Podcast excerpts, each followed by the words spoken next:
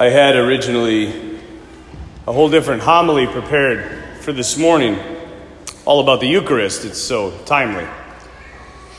And then last night I was praying in the chapel, and I just said, Lord, is this what you want?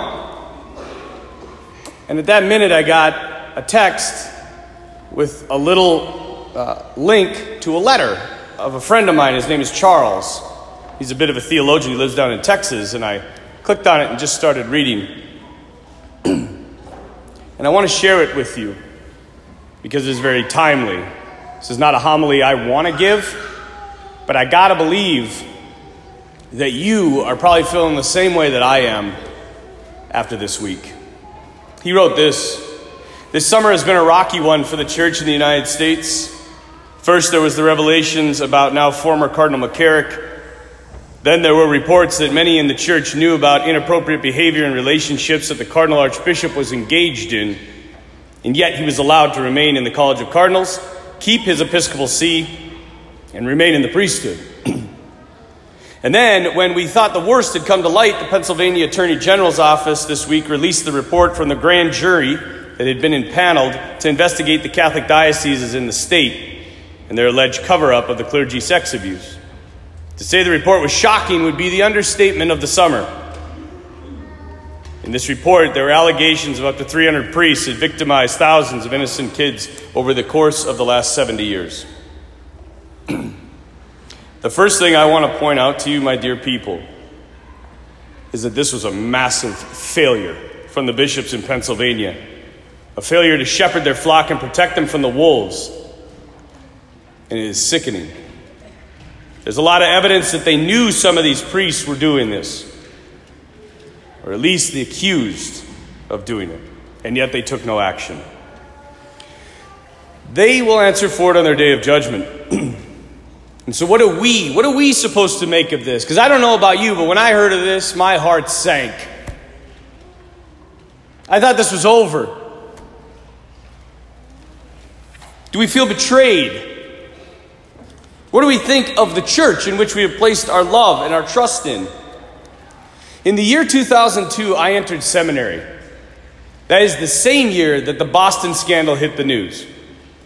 I was shocked and horrified, but something inside of me said something to the akin of, You know, that is not what priests should be. Be what priests should be. Build up the church, don't tear it down. Before the Mass, Deacon Randy and I were talking in the back, and he said that there was a priest that was speaking to some seminarians this last week. And he said, I want to commend you, men, because right now the church is on fire and you are running into it. You are running into it. But even in 2002, I knew that the church was being, being treated unfairly in the media. And I want to be very clear in no way do I want to excuse anything that's happened. I am as horrified as you are. I just want to be clear with the facts. There was a release of a study in 2004, the John Jay study, that showed the fact that Catholic priests are less likely than the general male population to be sexual offenders, and that children are almost 100 times more likely to be victimized by public school employees.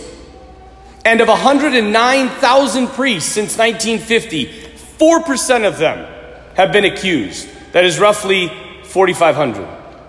Again, I am in no way trying to rationalize this or justify these heinous crimes of the recently accused. But we must remember that the church is holy not because her members are holy, but in spite of them. the church is holy because she is the bride of Christ. She is the extension of Christ into this world. And the church is not a human institution that happens to have a divine character. The church is a divine institution that has human members. We're all sinners. I don't know if you know the story.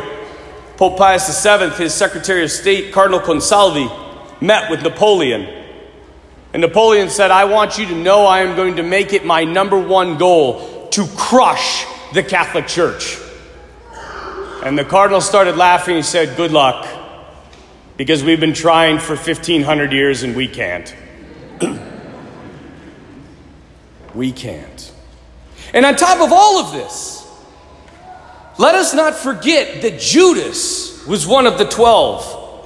Jesus said in John's gospel, Did I not choose you twelve? And yet one of you is a devil.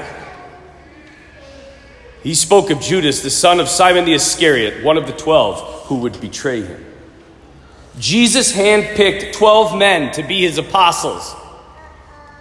And yet one committed a treasonous act, the likes of which has never been seen before or since. He handed over an innocent man, God in the flesh, to be brutally murdered by the state and corrupt religious authorities. Scandal has been in the church since the beginning. And if Judas could be picked by Christ and yet be a devil, it shouldn't surprise us that some devils still exist in the church today. One out of 12 in the original church, roughly 7%. In the wake of all this, I, as a Catholic priest, want to apologize to you, the lay faithful, for these scandals. They are a stain on the dignity and the beauty of what Jesus founded the priesthood to be. I also want you to know that everyone is a sinner. Everyone struggles, and quite honestly, without Jesus, we are all doomed to death and corruption. And even though there has been much failing in the hierarchy of the church in America, there has also been success. Since the Dallas protocols that have been put in place since 2002, the Catholic Church has become one of the safest institutions for children in the nation. I work with seminarians and the process to make sure that they are normal, healthy young men that are integrated, who love Jesus. And that process is long. Their lives are torn apart because we will never let what has happened happen again. And I, as vocation director, promise you that I will do everything to make sure the men that are coming to serve in this diocese are healthy, integrated men of virtue. And I hope this can give you some hope that this ship can be turned around and the complete stop of the victimization of children will happen. Finally, I would like to address the devil's role in this as well. Again, I am not for a moment trying to excuse the disgusting or criminal behavior by these priests. What they did, they did of their own free will, but you better believe that the devil had his hand in it as well, just as he did with Judas. The devil has his sights set on priests, and he will use any occasion he can to make them fall. He knows, he knows, as has been proven, and I'm sad to say that these types of scandals cause people to lose faith and hope. And he knows, as the prophet Zechariah said, if you strike the shepherd, the sheep will scatter. This is why we cannot let this happen this time. Don't let these scandals shake your faith. Don't let this make you mistrust 97% of priests that have done nothing wrong, who love you, who would lay down their lives for you and we're even more, probably more deeply disturbed by these reports than you are. We don't measure the teachings of our faith by those that practice them in the worst possible ways.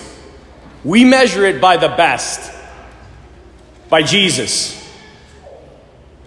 And when we look at Him, we echo the words of Peter in the Gospel Lord, where else can we go? You have the words of eternal life, and we have come to know and to believe that you are the Son of God. And so, even though the whole world may fall around me, I have nowhere else to go. I know that the church and Christ Himself are the truth. Made up of weak men and women, yes. But having received Christ in the Eucharist, my heart would never allow me to leave Him. I will remain with Him no matter what no matter with what I'm faced, no matter what, whatever the church is faced. And so I ask you, in the wake of this disaster, let us double down our efforts. What is the world longing for? She's longing for saints. The wicked are everywhere. And the good have no conviction. We must atone for the crimes committed against the innocent and pray for the victims and pray that this never, ever happens again. But most importantly, we must rally close to the heart of Christ in prayer, confession, and frequent reception of the Eucharist. And we must not be shaken by the crimes of the wicked, but rise up in holiness and virtue and rebuild a broken kingdom.